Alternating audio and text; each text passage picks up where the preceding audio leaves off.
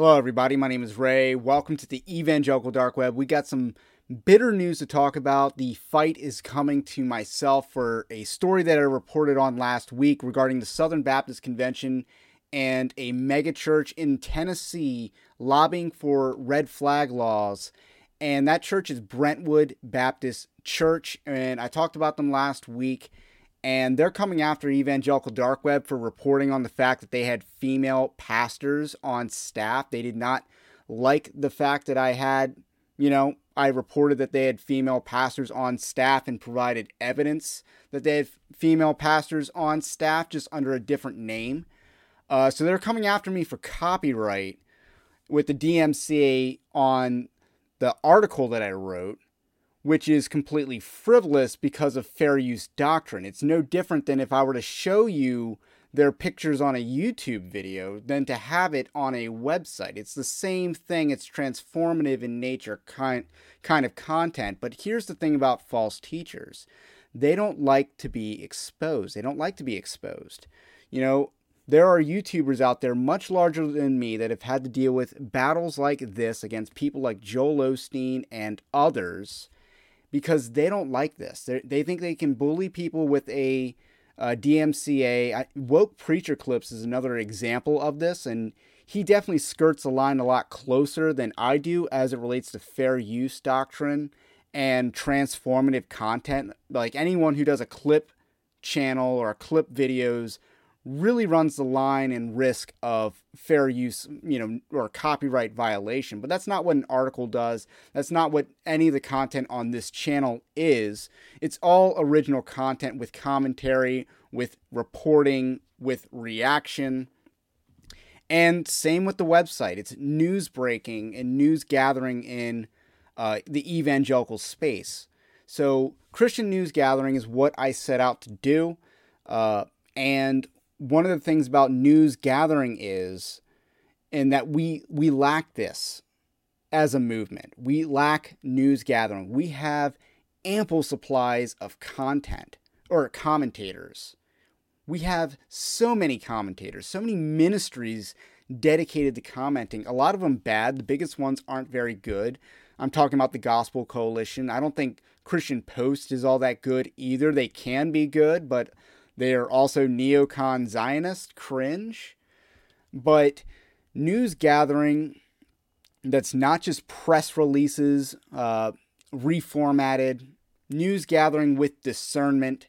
That's what we do at Evangelical Dark Web, and I'm happy to be along for the journey. So let me just show you, you know, the content that's deemed unacceptable by Brentwood uh, Baptist Church for me to expose. So let me just Streisand affect this entire thing uh, turn myself into a blowfish for a moment so I can avoid future issues like this. So, this is the post, or these are the images that they don't want you to see. And these are the female pastors, just some of the female pastors that they have on staff at Brentwood Baptist Church. And after I reported on this story last week, this story blew up. It took off, it got in the hands of the right people in the Southern Baptist Convention. I'm talking about SBC Underground, a little bit of maybe William Wolfe commented on it, but SBC Underground helped take the story a long way, and I thank them for that. And hopefully they can take the uh, Streisand effect that I'm going for a long way as well. Uh, Brentwood Baptist Church is a you know a mega church in Tennessee with nine locations, and at the various locations they have female pastors. And, you know, these are the three images that I screenshotted to show as evidence of the claims that I was making, which is just how journalism works. You make a claim, show evidence, show it to the audience, to the reader base, and let them decide. Uh, obviously, you're going to have a theological bent to you, but it's no different than me showing these web pages. Uh, this is at one of their locations. Uh, the Harpeth Heights.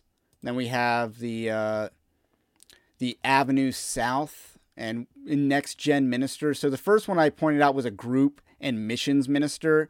Just to add comment on that, the reason why I'm counting this as a female pastor is the fact that groups and missions implies that she has some sort of oversight authority over small groups and missions trips. And I think this is beyond uh, exercising authority as the Bible prohibits, because if she's uh, exercising authority over small groups, that means she's exercising authority over material, over how they can meet, when they can meet, which I think is completely unbiblical because it's a question of authority. And who's in charge? Is it the Bible or is it not?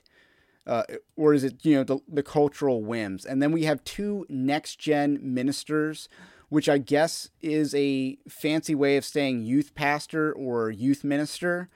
And the reason why I include these is because, you know, they're going to probably argue that women can teach over children. And I'm not going to disagree with that because I do believe that's in the Bible. However, I would draw the line that youth groups would not be children. How do you justify a woman pastor overseeing a post pubescent male? Because, you know, I don't believe in prolonged adolescence. I don't believe in extending childhood longer than it needs to be.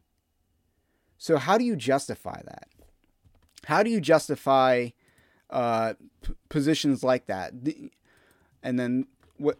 This was the West Church at West Franklin, which was the first church that I checked.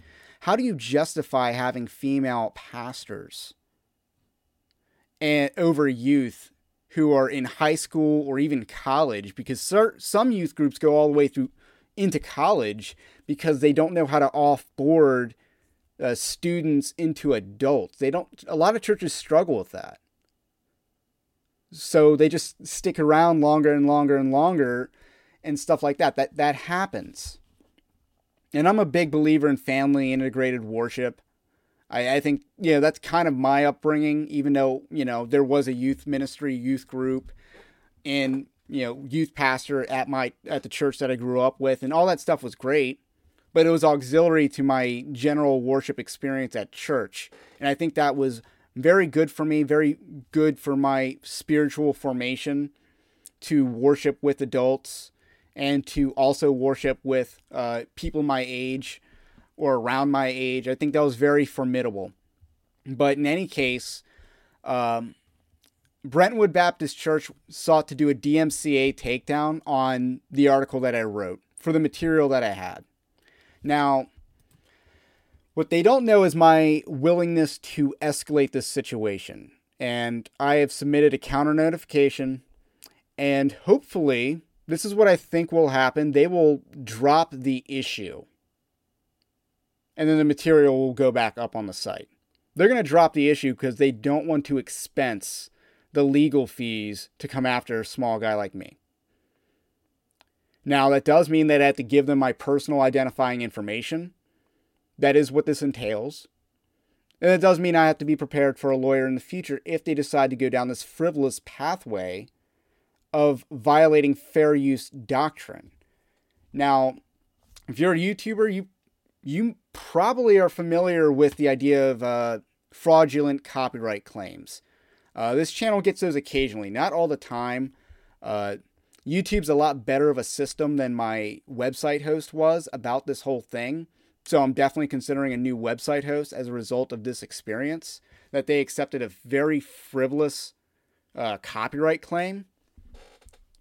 But according to them, I have to comply with it in order to do the counter notification, which really doesn't make a whole lot of sense, but they they should have just dismissed it on hand because it was a clearly fair use. YouTube would have done that, I in my guess, or YouTube would have allowed me to escalate the situation immediately, and then uh, you know make them escalate the situation immediately, and then I can follow through with all the other uh, counter notification stuff and all that other stuff. So, not the happy video that I wanted to make. Um, I'm not the joyful warrior that I want to be right now. But uh, definitely keep this in prayer, uh, keep this situation in prayer. And I usually do this not in, or I usually do this in the beginning, but uh, just to let you know, Evangelical Dark Web, Christian news gathering and commentary ministry.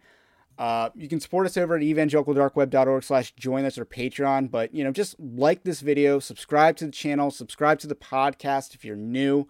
It's really what I'm more interested in, to be honest. But if you want to give extra support on our Patreon like system, you're free to do so. Have a blessed day. Uh, just pray for the situation. Uh, they, you know, false teachers, false teaching, bad churches don't like being exposed other YouTubers, other ministries have gone through this a lot more. I've never gone through it on a website end. I have gone through it via YouTube. Although I think on YouTube it's more fraudulent claims. Uh, like, you know, these people don't even own the content and they're filing the claims. I think that's more permitted on YouTube in my experience.